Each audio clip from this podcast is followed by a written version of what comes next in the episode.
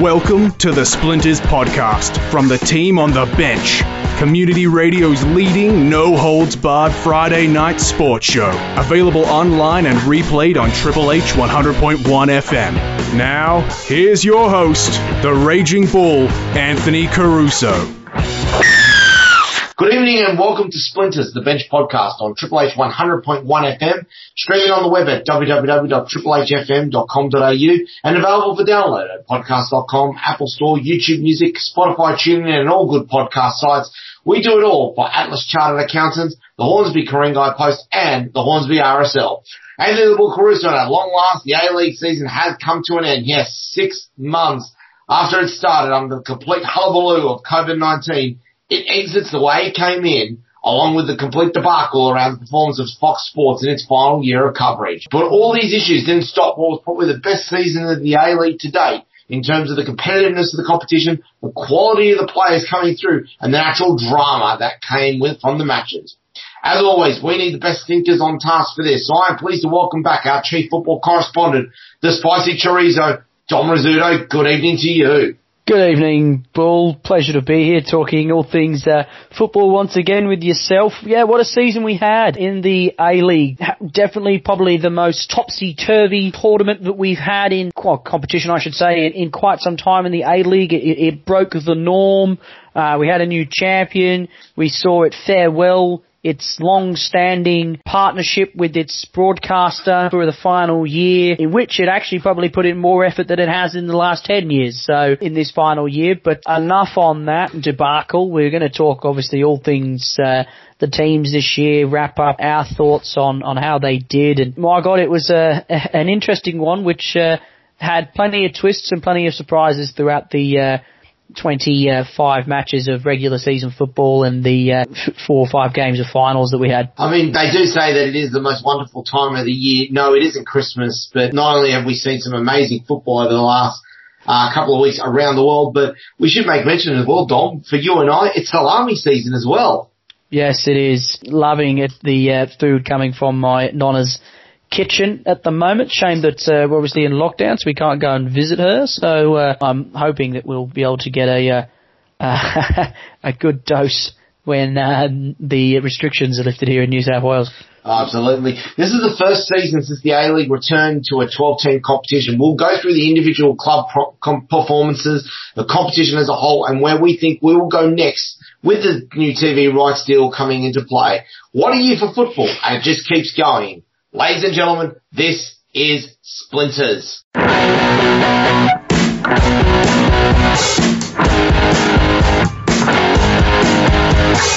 we're going to kick things off here tonight with the first team in alphabetical order. It is Adelaide United. They finished fifth on 39 points, 39 goals for, 41 goals against. They reached the semi-finals. What we're going to do for each of the teams, we'll look at what went well, what didn't go well, any early announcements in terms of transfers and changes, and we'll give our verdict on the report card. Adelaide United, what went well for them this year? I thought their attack actually was quite solid this year. Um, a very un-Adelaide United-like performance this year in that regards.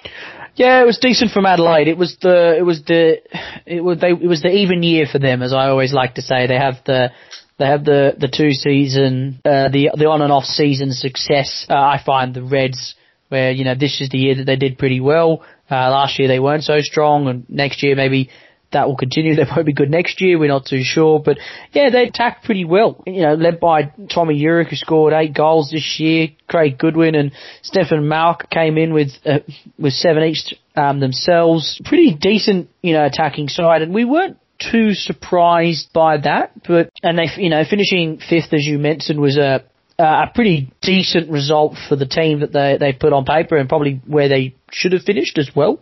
So I think all in all a pretty strong season uh, for them, and they shouldn't be too disappointed by finishing as semi-finalists. I thought for them what didn't go well this year, it was a very uninspired end to the season. They only won two of their last ten matches. I thought they'd run out of steam, and the other issue they had disciplined the most yellow cards of any team this season. You're a stats man, Caruso. It's something I didn't really pay too much attention to, that's for sure. I think it's the way they play. They're quite industrious, and yeah, it, it probably did come back to bite bite them a little bit. Yeah, that end of season form probably not the greatest, but it's interesting, A-League, because form of the season and being consistency over a long period of time, because of that final setup like we that we have here, like they have in other sporting codes, they don't. It just doesn't have that same kind of necessity to be winning week in week out.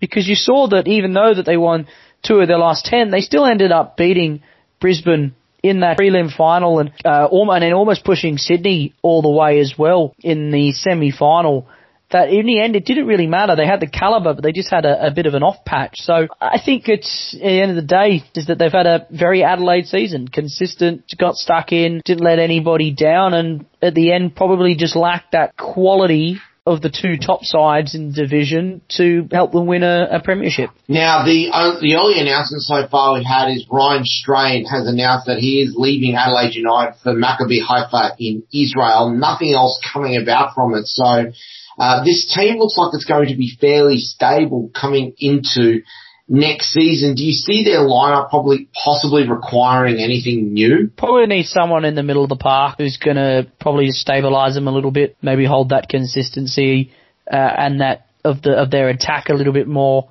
Um, they're actually they're very on and off through the season. Defensively, you know, well well set up. Yeah, they probably you know they need to, like, if, just as you mentioned, will find that consistency. They need some players in there that they can kind of help them deliver that some experience because I think they've got the class. But they probably might need some better unheralded players in the squad. But we shall see. I'm not too sure. I think the best case for Adelaide is to, you know, if they want to find that consistency, then stick with the team that they've got. My mind, it was a very Adelaide United season, stuck in the middle, promised much, just didn't quite deliver when it mattered most. As you, as you rightly pointed out, I agree, the, uh, the lack of on-field leadership to really kick on. I gave them a C plus. Uh, yeah, I think that's, I think that's a fair mark, uh, a C plus. It's difficult because, yeah, they, you know, if you look at it from a league perspective, they finished fifth, which is probably around that mark. But you know, they were they were one goal away from a final. So I mean, that in itself is pretty impressive. So I'll stick with a C plus as well, Caruso, but purely on the fact that I'm looking at this more from a league form perspective than a finals performance. Let's go to the next team in alphabetical order. It is Brisbane Roar, who did finish fourth on 40 points. 36 goals for, 28 goals against. And I thought for mine, it was a welcome return to form for Brisbane Roar. It wasn't the days of Roarcelona, which saw some of the prettiest football being played in A-League history, but a turnout that resulted in the second best defensive lineup in the competition. Brisbane were great this year. It was great to see Brisbane do well again because they've been quite poor and they've really got an untapped market up there from a fan's perspective. You think about all of the NRL teams are doing quite poorly. Uh, the a- AFL teams outside the Lions are doing pretty poorly too. So there's there's a market there for another team to be top gong within the the region. And Brisbane this year really uh, went from you know a real improved season last year and went even further this year. And had, I was super super impressed I, I think in the end, really, they will feel a bit disappointed that they finished on that uh, only that prelim finals appearance because I think they just got outdone, having not been in uh, a finals for quite some time. You could see that they weren't ready for that type of match, and Adelaide got them with the kind of more experience that they have in the squad there of, of finals football. But I would be disappointed from my point of view if I was a Brisbane fan that they didn't push for a, at least a semi-final position where I think they would have been a real challenge to either Sydney or, or Melbourne moving forward. You know, you can say the same for the team that will come to next. But other than that, they were, they were, enter- they played enterprising football. They were fun to watch. I really enjoyed, um, some of the young guys that have got coming through the system. And I imagine that if they can keep the squad together, it'll be another good year next year too. Scott Neville returning the sign of Josh Brindle South. Very solid for them. I thought the uh, the biggest surprise, and I think the, the one that proved the masterstroke, was the Japanese import Riku Danzaki. And it's just showing that there is plenty of talent to be found in East Asia, and, and it's a question mark as to why some of the clubs in the A-League don't tap that resource more.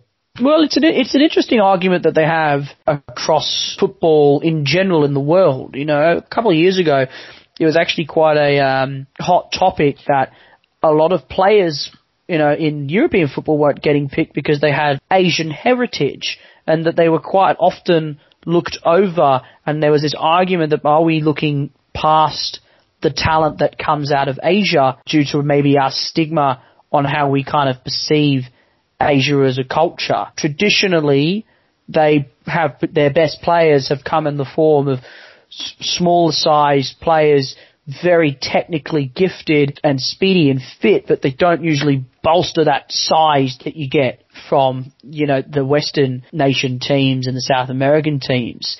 So, you know, especially the way Australia likes to play, it's kind of got that EFL championship kind of vibe to it where they love big bodies in the team. Where the game can be played hard uh, and it can be physical and it's not played kind of in a, in a tricky formation, but we've seen, and, and we saw the success of Shinji, obviously, out here when the Western Sydney Wanderers uh, were had their heyday when they first got introduced into competition. And I, I, I tell you what, I don't know why they don't do it more often because we've seen another example here with with uh, Danzaki, who's been who's been brilliant, you know. And there's some, you know, I must say, you know, there's probably you know Japan and, and South Korea probably don't have the, the superstars that they have at the moment. Obviously, Song Heung-min being the only player kind of of real note at the moment, but I know for a fact they've got some a heap of talent out there.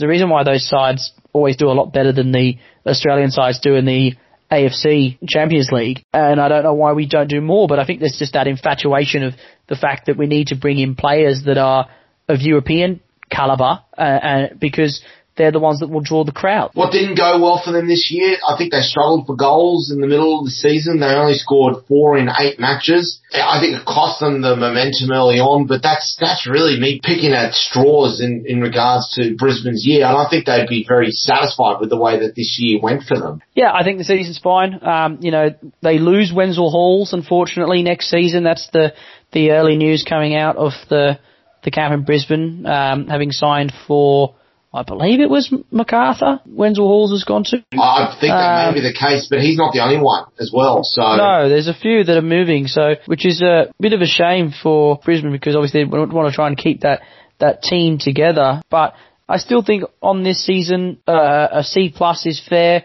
Western United, sorry, that's the one I was thinking of, not MacArthur. I still think that they've had a really good season and. Um, I know that they, you know, they've said that they've all lose Danzaki, they'll lose Gillesphey back to England, Milasunic goes back to Denmark, and there's plenty of players they'll have to try and replace. But I think this is a, a, a good start for the Brisbane Roar in a sense that maybe they found a method of just bringing in some loan players because they don't have the talent at the moment and they just bring in players on loan and, and see how they go. Um, especially until they drop the, the salary cap from the A League, it's going to always kind of be like this. So what have you given them? A C plus. You gave them a C C plus. plus. Oh, really? I gave them a B. I think that they should have made semi-finals. That would have made it a B for me. I think that their loss to Adelaide just kind of dampened the end to their season because I thought they were better. They played better football than Adelaide all season, and I think they should have they should have gone further, and they didn't. They just lose that B plus rating for me. Let's go to the Central Coast Mariners. They finished third on 42 points, 35 goals for, 31 against. Take a bow, Alen Stajcic. Yeah, he's done an amazing job having, you know, only been there for a, a short amount of time, but we said it when he first joined that this is the best signing that the Mariners have made in their history, bringing him in because he was uh, fantastic for them this season. Proved a lot of doubters wrong. If he were to do a uh, end of year um, heroes or top 10 wins for the season or top 10 performances, for mine, Alen Stajcic is up there with the very best of people who came in and proved a lot of doubters wrong.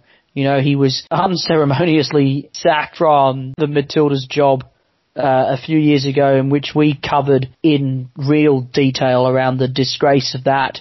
But what he's done at the Central Coast Mariners to prove that he is a manager with uh, incredible ability and deserves a, a role at a, at a top club within football within Asia and could go on and, and do, like I said, and the results that he's done with what I called the worst sporting team in the in the land only 12 months ago. Uh, and said that they didn't even deserve a spot in the competition. They've come uh, an incredible third off the back of playing some really nice football, simple football as well, just easy on the eye. Really, I was gutted that they didn't go all the way because I, I at one point I really thought they would. They had some players come to some absolute form this year. Ruon Tongyik, Oliver Bozanic, Mark Birighitti, the fairy tale story, and he's going to go around for one more year. The Wizard of Woy Woy, Matt Simon, just keeps going. Yeah, he um, was another a great uh, season for the for the for the Wizard, who kind of reinvented him a little bit since returning to uh, the Central Coast over the last couple of seasons. Yeah, good partnership there with Oliver Bozanic, played obviously very well. Daniel De Silva, uh, obviously he's off to Macarthur next season, but he had a much better year finally here in Australian soil which was good to see. Uh, like I said, I think they'd be disappointed that they didn't get past Macarthur in that prelim final because I think if there was one team to push either Melbourne or Sydney this year, it was going to be them, and they just fell short. Well, not only is Daniel De Silva off to Macarthur FC, Jack Clisby is off to Perth Glory. Alu Kuol, signed by Stuttgart. Good luck to him going over to the Bundesliga. Yeah, great sign great season for Kuol. Stuttgart, you know, well, they're not quite the German powerhouse that they once were, but still a Bundesliga staple. And uh, he, for him, you know, I don't know if he's got Australian heritage in him, cool. But if he does, that's also great to see because it's another option for the Socceroos with a player who's playing in one of the top divisions in the world, which at the moment we don't have a lot of. So good on him. Great season, deserves his call up. Uh, but the big news, obviously, Stajcic did announce he has quit the club. Uh, he's quit due to a lack of funds being available for him to go and sign players. He has been linked with the position at Western United, although there are rumours as well that he may go to Macarthur FC. Well, it'd be a, a great pickup wherever he goes. It's a shame that he's not staying at the Mariners, but I think he's done his time. I think he's done a great job. You know, we know that the Mariners have their financial struggles. You know, can't quite keep the team on the park, but you know, yeah, okay, they do lose Danny De Silva, lose Clisby, lose Kuol, but you know, a lot of those good players are still staying there, so they'll still have the uh, well, a lot of the playing squad there. So it's a bit of a loss. The biggest loss is obviously Stajcic, you know, and wherever he goes, whether that be down to to Western United or to Macarthur. I don't see him going to Macarthur. Western United is a very likely possibility, and he'd be a great fit in that team a team that hasn't really lit the world alight. I don't think that their recruitment was great. They picked players, uh, you know, like, like, obviously fun players like Berisha and, and Alessandro Diamanti who were good for one season, but since then I think age has just has just become too much of an issue. They have lack of recruitment around that hasn't been good, and I think Stajcic coming in with a fresh mind might just change that setup for Western United. He'd be a good fit. Back to the Mariners, really strong season. B plus for me. That's what I've done. Considering from where they came from. Even, if they'd made it to the semi final, I would have given them the A. But because they just didn't quite get past Macarthur in that shocking game, I had to cover that one. Oh, shocking game uh, between the two sides uh, because they didn't get just past that little hurdle. I can't quite give them the the A, A rating. Yeah, I gave them a B plus as well for their performance. Let's go to the Bulls themselves, the Macarthur FC. They finished sixth with 39 points, 33 goals for, 36 against. They made the semi-finals as well. Uh, look, as far as first season goes, this is, I think, was a major success for the club. I think it's the best first season we've ever seen from a club in the A-League, maybe rivaling the first year from the Western Sydney Wanderers. Uh, built around a team of hard-working journeymen, journeymen, giving them a home and, a re- and an opportunity to re-establish their career in the A-League.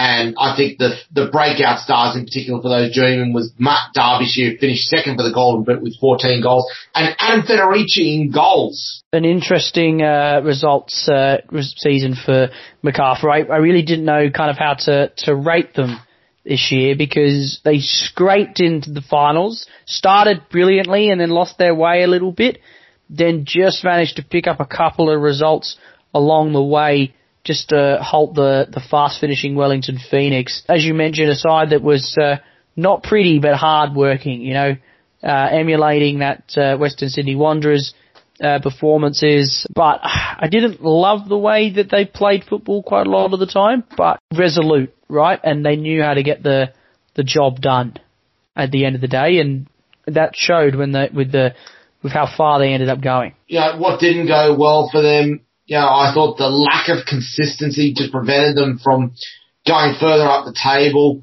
They, they just, just as they thought you, they launched into some solid run of form, they would have a role, uh, result reversal. None more so than the three losses from four matches they suffered after they beat Adelaide United 4-0 and a five match winless streak towards the end of the season. I think they probably just ran out of puff for the end of the season, but still, I think they'd be fairly satisfied with how they went this year. Yeah, absolutely. Like a semi-finals appearance in your first year, that's like a, that's nothing to scoff at, at at all. And I tell you what, you know, if they can keep this team together and boast it with some some fresher legs, they're a definite shot of finishing higher up the ladder and you know really starting to challenge with the two. We we know how big of a catchment area that is for football in New South Wales. There's no reason why they can't become a, a perfect club to grow as Australian football at a top flight level grows. Some of the early announcements that have come through for MacArthur. Obviously, we know Mark Milligan has announced his retirement, and then the other one, the um, the coaching looks like it's going to stay put as it is. But in terms of the players, Kyle Chimenti, Ivan Franjic, Yanni Nicolaou, Miroslav Popovic, Loic, Puyo and Walter Scott all declared free agents. It's the usual thing we see in the A-League. The end of the season, those on one-year contracts, they just get let go and there's no announcement yet at this stage. For mine, I, I think the only player they'd be, that looks likely out of that to get a, a team almost immediately would probably be Ivan Franjic. Yeah, but even Ivan Franjic is, you know, seeing better days himself. I like the look of maybe Yanni Nicolaou and, and Miroslav Popovic, but I imagine if Miros, I don't think Miros, Miroslav has a relation to Tony. Um, I think that's his son. Is it his son Miroslav? I'm yeah, not too sure. I think it's his son. If he has a relation, well, we might know where he's going in our one of our team announcements further into this podcast tonight. No, yeah, coaching will stay the same. Ante Milicic has done enough to stay there for another year. I, I, I'm yet to see much out of him so far. Didn't do a great job with the Matildas after replacing Stajcic. You know, a poison chalice at that point, I must admit, uh, for any coach that took over. But he'll get another crack at uh, trying to get MacArthur moving forward. And uh, I think he they warranted a, a B a B rating for uh, the season. Yep, I gave them a B as well. So. Uh, probably a fair a fair rating in that regard. Let's go to team number five and the champions, the premiers. They did the double this year. Melbourne City came first with 49 points, 57 goals for, 32 goals against. The money that has been splashed into this club over the years has finally paid off and they've won the double. And well deserved as well. And they did it without Jamie Maclaren in the final series as well, which makes it even more impressive for them after his another incredible goal tally season for the new big boys of Australian football.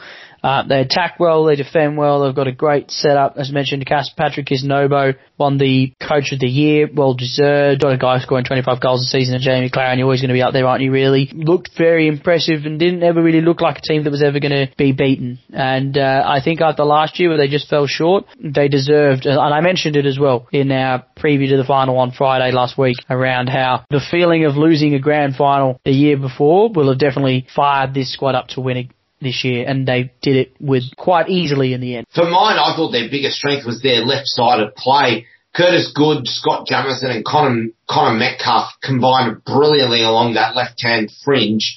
Uh, which opened up a lot of opportunities for Jamie Maclaren. They've also got a very exciting prospect for the future with Nathaniel Atkinson marked as one of the, the young stars and a young football player of the month during the course of the season. Yeah, they, they got that formula perfectly right in the, at the end of the day. Like they were, very, very, very impressive. You know, obviously that left side was, was very, very strong and, you know, especially when you've got the likes of, you know, Craig Noone who was playing out there as well. They had the guys at the back as well who could just control the tempo of the game so effectively and it would create so much space for those players on the left hand side to do what they needed to do to win football games. They got that, I said, they got that formula perfect this, uh, this season and they were, you know, I think from the outset looked like they were going to be title winners. And the early announcements we've got so far, Craig Noone is leaving Melbourne City. He's going to Macarthur FC, but they've already announced a massive signing. Matthew Leckie signed from Hertha Berlin. Yeah, massive signing. Matthew Leckie returning home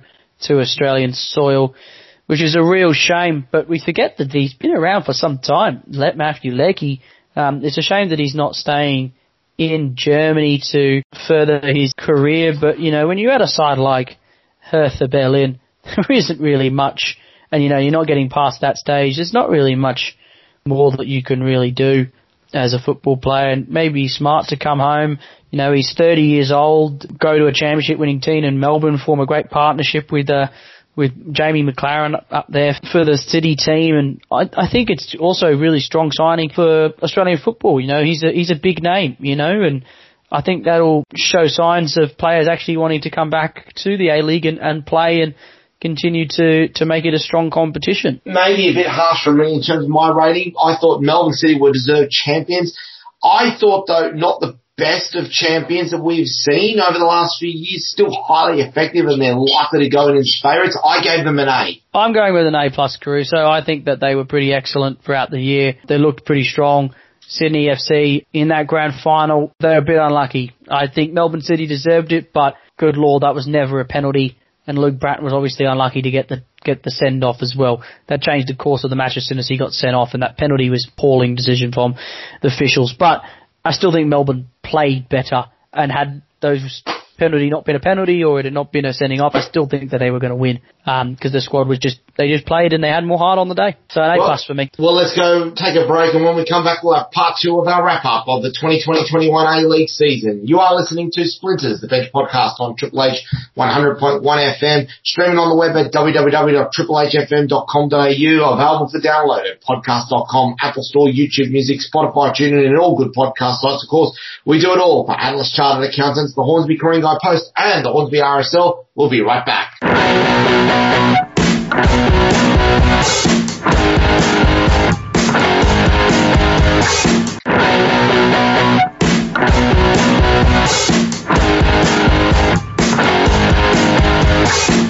Welcome to Splinters, the bench podcast on Triple H 100.1 FM, streaming on the web at www.triplehfm.com.au and available for download at podcast.com, Apple Store, YouTube Music, Spotify, TuneIn and all good podcast sites. We do it all for Atlas Chartered Accountants, the Hornsby Coringa Guide Post and the Hornsby RSL. Anthony the Bull Caruso with Dom the Spicy Chorizo Rizzuto.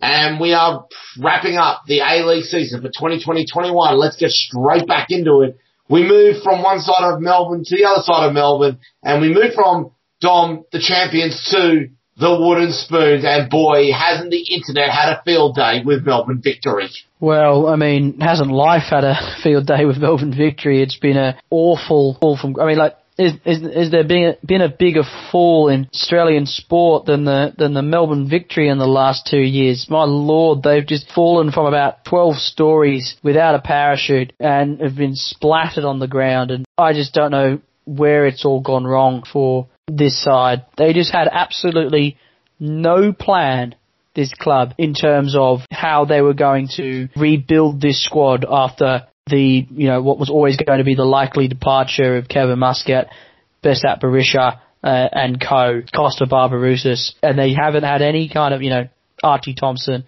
Andrew Nabbout, they just had no answer for it whatsoever. It's just been disaster after disaster after disaster for, for this team, which has been a dominant Australian football team for for so long. It, it, it's hard to what. Their defence was disgraceful. 60 goals shipped this year with a defensive lineup made up of Storm Roux, Adama Traore, Nick Ansell, Aaron Anderson, Dylan Ryan, two terrible goalkeepers in Matt Acton and Max Crocombe, a genuine recipe for disaster. Thankfully, you know, they've already announced that they're moving some of these players on. Nick Ansell, Max Crocombe, Storm Roux have all been moved on.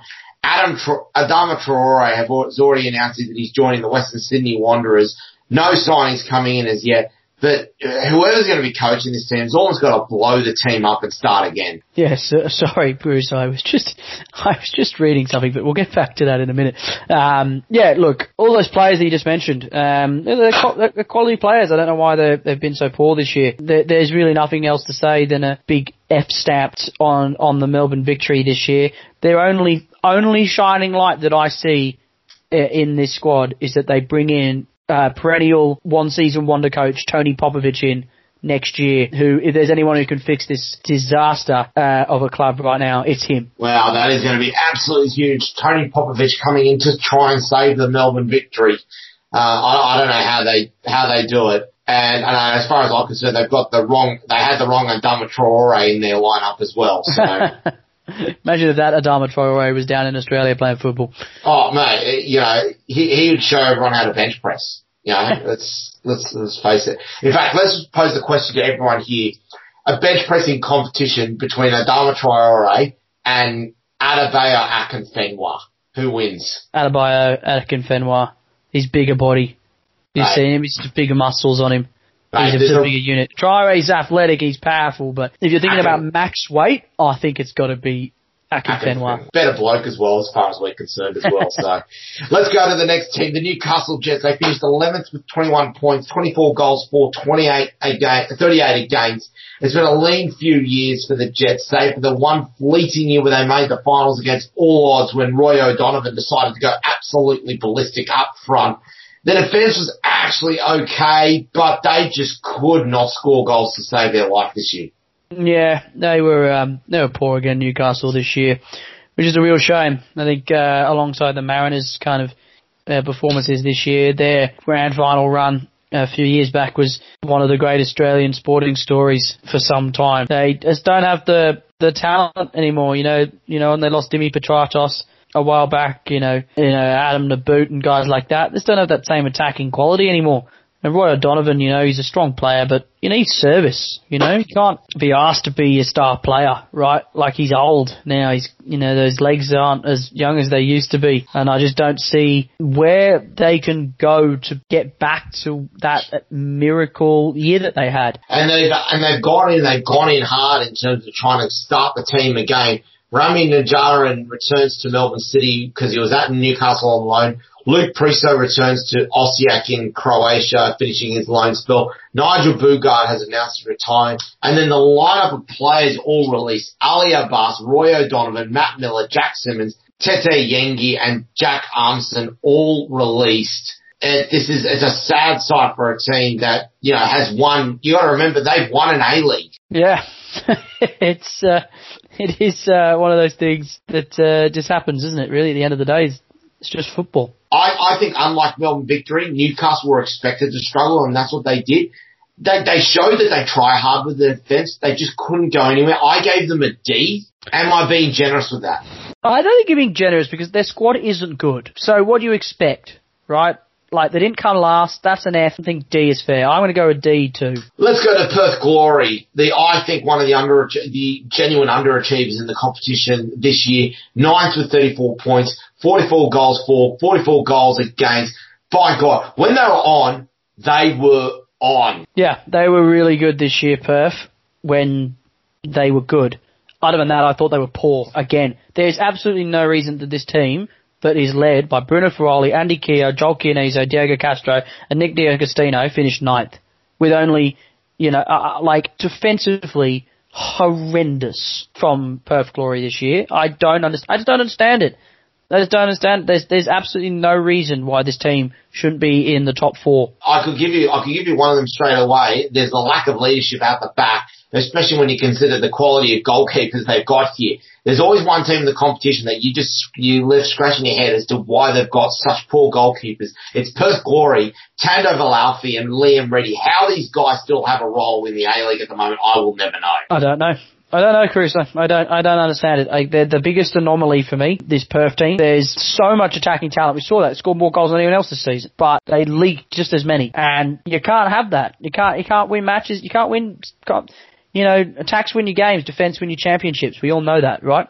You know, you look at all the best teams in the world and the way they won championships this year. They all signed quality football players who can defend. And they want, like, you look at Manchester City. They were terrible at the start of the year. Five weeks into the season, they brought in Ruben Dias. He won. A, he came. He was the best player of the season. They won. A, they won another league title. Should have won a Champions League too. And the So Perth, you- Perth Glory need to do that too. And I, I, I don't get it. I just don't get it. But I think it could be a coaching thing too. Quite possibly. So they picked up the Tony Popovic disease of now announcing a mass clean out at the end of every season. It's happened again. So at this point, Neil Kilkenny, Nick D'Agostino, Tando Velaphi, Jason Garriard, Dan Ingham, Sebastian Langkamp, Riley Warland, I can keep going with this, Nick Sullivan and Brandon Wilson, they've all been released. Richie Garcia has come into the, this into this club. He has basically burned the plates to the ground and started again. But he's got a big job to do. Huge job here. And like again, I don't know where to kind of go with it, but they need some quality at the back. And until they get that quality at the back, Richie Garcia is going to have a tough time getting the side into the that top six. And it it it, it it's it, it doesn't surprise me. A man of his attacking talent, you know, doesn't have uh, doesn't have that same kind of defensive nous.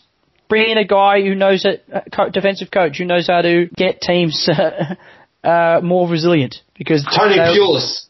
Tony Pulis, you bring him across. Oh, he'd take a free trip to holiday, I'm sure. Man's out of a job.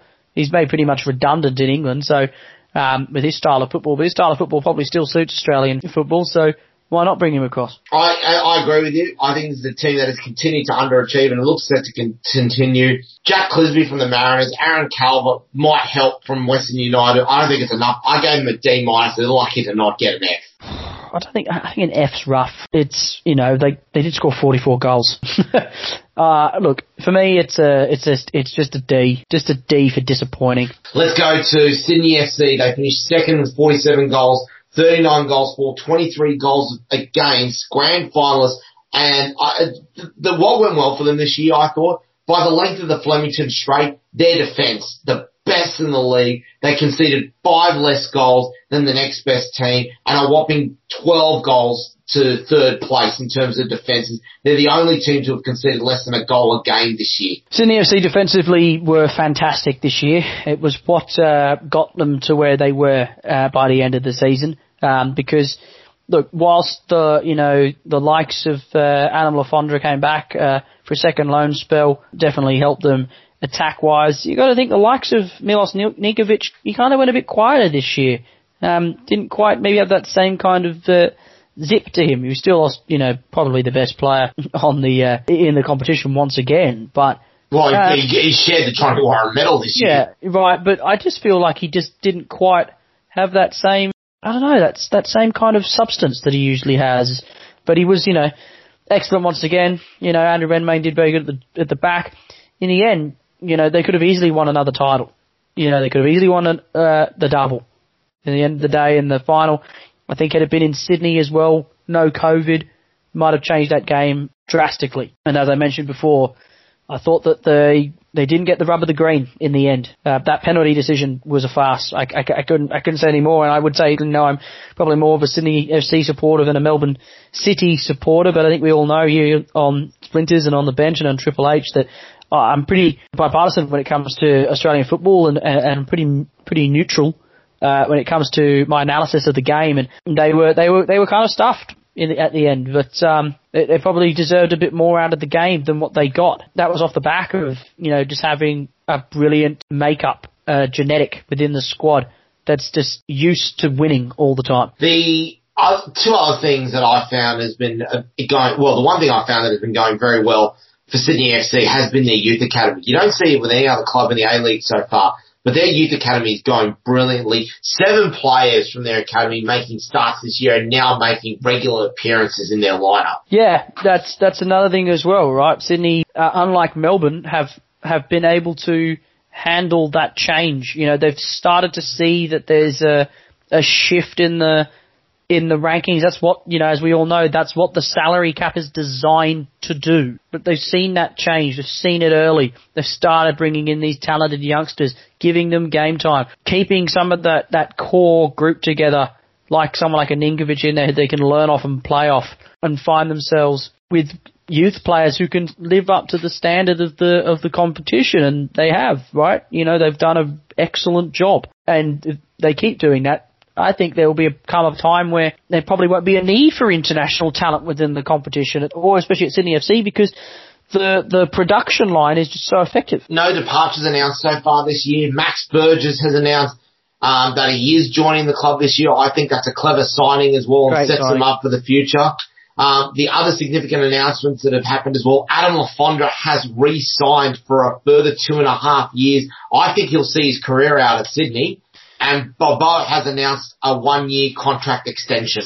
Yeah, I think that's great. I think that's great uh, business from Sydney again. Just smart. I mean, Sydney's a, a glamorous club, right? It's a glamorous city to live in, especially if you've got money. The best players will want to come and play for Sydney, right? Still, you know, one of our favourite stories is when Buhagiar came across and they, when Western Sydney Wanderers snapped him up and they showed him all these uh, special uh, spots in Sydney that he that he was going to live in, and then had to go all the way out to you know, Blacktown to train, you know. That's not what he came here to do, right? It's one of those things where, you know, Sydney FC will always be able to, to attract the best talent, but what they have been able to do is make sure when they lose that talent to players looking to chase money or go back overseas that they have adequate replacements in a strong youth academy. And I actually, I think you've been a bit harsh on the B rating here, Caruso, but I can see in your run sheet, I'm going with an A minus.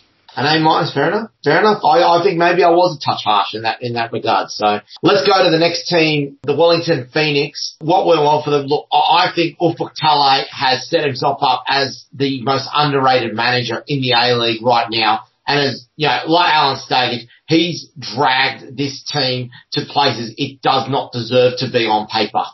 No, absolutely right. They were. You take away COVID nineteen, and this team is a finals team without a doubt. Great team led by Tomer Hemed and Ben Waine were really good all season. They just didn't get to play in front of their home crowd every week. Had to play here on Australian soil. Scored equal amount of goals, same amount of goals as, as Perth did. Had, had a far better defensive record. They were just got unlucky. You know, three losses were just by one singular goal at the end of the day. And I think if they had a home crowd, you know, advantage, they would have they would have been able to turn that around. I think that, uh, you know, now that they get to go back and play in Wellington again, fingers crossed we don't have any more precautionary COVID bubble troubles with New Zealand moving forward.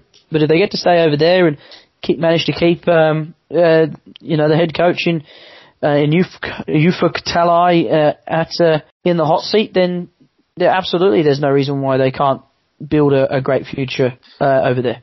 Ulises Davila has been absolutely outstanding for them. He, of course, shares the Johnny Warren medal with Milos Ninkovic. Um, seven goals, second in the assists. He was absolutely brilliant this year. Yeah, he was. He's he's, he's a talent, isn't he? Uh, I just I always get afraid when I see talents like that go to Wellington and suddenly go, actually, I don't want to live in New Zealand anymore. Can I go play somewhere else? And then they all of a sudden have to go back to square one when they can't keep a hold of that talent. Well, unfortunately, guess what's happened? So with uh, the Wellington Phoenix, Stefan Marinovic has departed for Hapoel in Israel. That's a decent lot team to go to as well because this is a that's a club that's been to the Champions League, so that's a decent a decent signing there for Stefan Marinovic. Ulises Davila is going to Macarthur FC. They've also announced that the following players have been released, and there's some decent names in this one as well. Luke DeVere, Cameron Devlin, Charles Lokolingoy, Liam McGing, Mirza Muratovic, and Matthew Ridenton all released. They have announced though, and this is a really cool signing, they have signed former Sheffield Wednesday and Celtic striker Gary Hooper. Yeah, that'll be cool to watch. Gary Cooper, you know, former Premier League striker too. He's he'll he'll bring a he'll bring a a, a great kind of uh, presence to the squad, which I hope will keep them where they're at at the moment, competing for finals positions and hopefully titles. For mine, I thought, you know, marked down for maybe not making the finals with the, the record, but they achieved great things while not being allowed to play at the Cake Tin. Uh, it's a great work ethic. Ufuk Talay has done amazingly. I've given them a B plus. I think it'll be. I, I think a B plus is a little uh, is a little is a little too nice. I would say this year. I know, yes, we've said that they didn't get to play in New Zealand and, and stuff like that, but if you don't make finals, I don't think you can get a B plus rating for mine. So it's a C plus for me. They put in a very good effort. There's a lot of heart in there, but you got to be playing finals football if you want to get into that B ranking. I've made a bold prediction to come out of it as well. Take this down. I think Steve Corica will eventually step down at Sydney FC, move on somewhere else. If he does, Ufuk Talay takes over.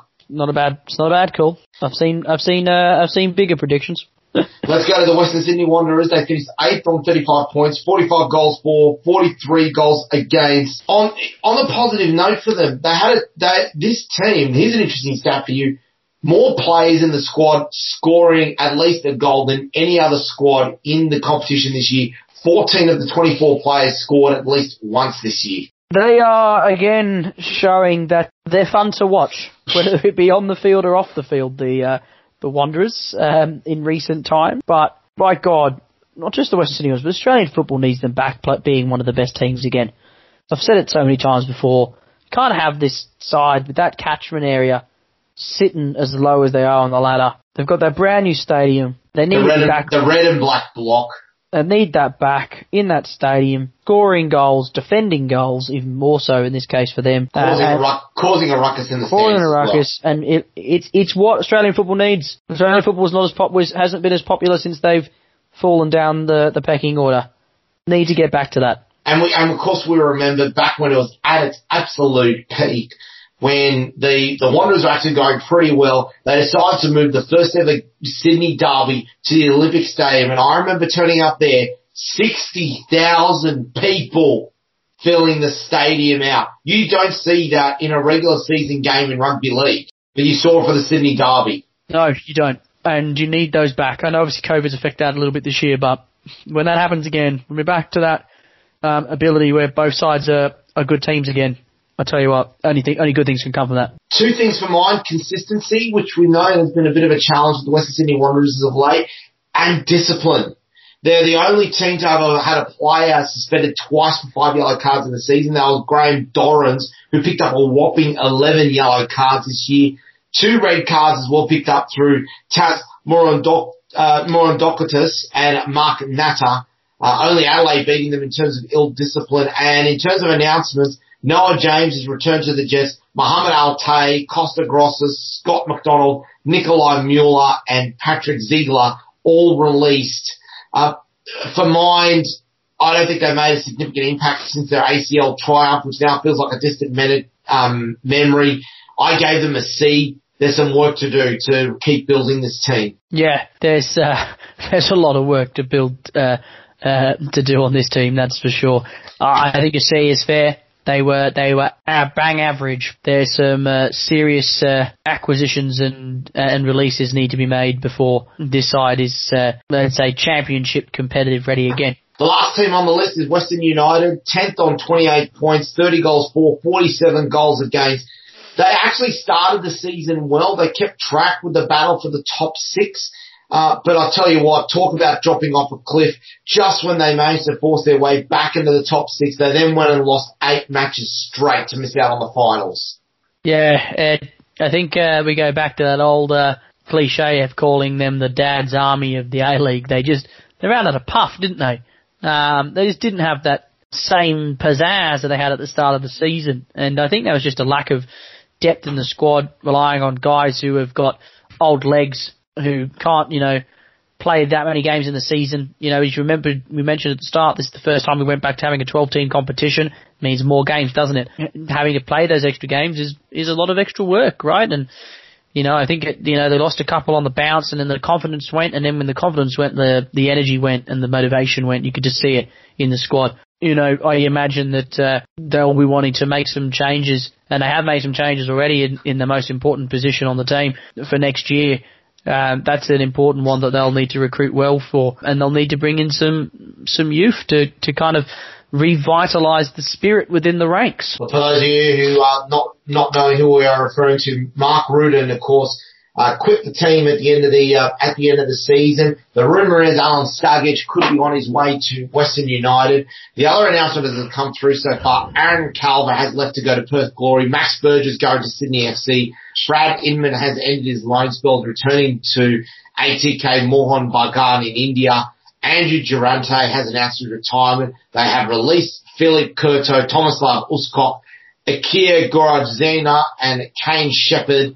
I think I, I think you're right. They need some they need some youth in this team, and they, they need it fast. Yeah, as I mentioned um, before, I'm all about that uh, revitalisation of the squad. I've given them a C for their uh, performance this year. Yeah, I was going to give them a, a, very average C plus uh, before that eight game losing streak, but after that performance and some of the matches and that, I've dropped them to a D minus.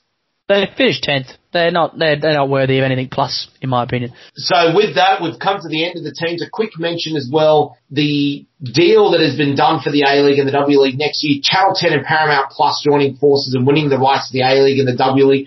Forty dollars, forty million dollars a year for five years with an option for a three-year extension. Yeah, forty dollars. Sorry, forty million $40 million a year for five years with an option for a three-year extension. The cash is slightly less than what Fox Sports were paying overall, but there is a contra account available for them to be to spend into. What's interesting with this as well is that Viacom CBS, who own Channel 10, have taken a two and a half percent stake in the APL. That's the the club union for the A League and the W League and are believed to be bidding against Amazon Prime for the rights to the Socceroos and the Matildas. Your thoughts on the deal? I think it's a good deal. We needed, they needed to move away from Fox. I know that there's been disharmony amongst the consumers in recent days with, you know, the news of Stan Sport acquiring the Champions League, uh, obviously A-League moving to Channel 10 and, and Paramount, Optus Sport having the, the Premier League rights, and then Foxtel still having, you know, the rights to things like uh, the Serie A, the Bundesliga via beIN Sports, uh, which is a part of their channels, and obviously uh, we'll have some sort of EFL League One action on it too. But for an A league, from an A league perspective, they had to move to Fox Sports. It, you know, it, and it's not just about the money, right? It's it's not just about the the idea of of just televising the game and and just you know putting it on on a Friday and Saturday night. You know, you look at how much work Fox Sports puts into to rugby league and into and into A, into AFL. They've got NRL tonight every every day. NRL 360 every day. They've got you know they used to have you know Queenslanders only, which is rubbish. They've got the you know the the match centers afterwards that run the Matty Johns show. All those those channels that not just like you know show the game being played, but it promotes it afterwards. The analysis, the drama, it creates the spectacle, and Fox Sports cut all of that out just so they could show the and just to show the games. So the idea was is that okay, the A League's on, we'll just put it on. You didn't know who was playing who. You didn't know apart unless you watched the adverts, right? You didn't you didn't know about pre-game analysis. You weren't hearing stories. You weren't hearing reports.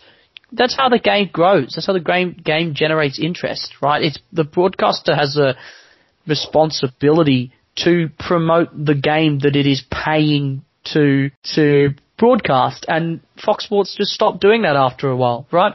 Uh, especially this year, they didn't have anything, and I think from an A League perspective, they're like, well, to be honest with you, your marketing's pretty terrible, and uh, you know you've lost a a lot of rights recently. You're obviously not in the game to help us grow the sport. You're just here to kind of cash in on the on the, the rights to show it. We're going to move elsewhere. We're going to move to a, a, a, a new channel that is that is trying to be, you know, trying to innovate the way that we watch sport. Like, you know, because we're all moving to digital streaming services now. Sport has finally, uh, you know, caught up to the rest of uh, the entertainment world. You know, it's not being watched on on broadcast television anymore. It's been all being engaged via the internet and Wi-Fi connections. And I imagine that um, Paramount, you know, with that well, Paramount Plus obviously coming in and, and playing an effect with with Channel 10, you know, coming across from America will have all those kind of Hollywood style ideas that will help the A League. The the biggest challenge that sport in this country, not just country, but in the world faces, is m- keeping young fans engaged and and generating the new fan, the new the new super fans, which are hard to come by these days because the attention span of people is just not the same. Where you can just engage with so many different things on your device? How do you keep someone uh, uh, attached to something? And that's what uh, you know that the A League must see in what Channel 10 and Paramount Plus were offering. And Fox Sports wasn't doing that. It's outdated. It's an outdated setup. Yeah, okay, they're probably not making enough money, but the what's probably on offer is the ability to reinvent the way the game is produced in this country, and I only see that as a positive. Well, with that, that is full time here on Splinters as we start a big three weeks of football and an extra show to come. We are very excited for this burst of football to come and I'd like to thank my fellow panelist Dom Rizzuto for joining me tonight. It's going to be a wonderful few weeks as we go through the likes of the EPL season that's going to be coming up in a few weeks time. We wrap up Euro 2020 and then before you know it, it'll be the end of the NPL season. Yeah, and then uh, before you know it, the Premier League will start again. So the fun never stops. in the world of football and especially here on Triple H. So I expect plenty of round ball action across your dials. This has been Splinters, the bench podcast on Triple H 100.1 FM, streaming on the web at www.triplehfm.com.au and available for download at podcast.com, Apple Store, YouTube Music, Spotify, TuneIn and all good podcast sites. On behalf of Dom Rizzuto, I'm Anthony Caruso. Run hard or run home. Good night.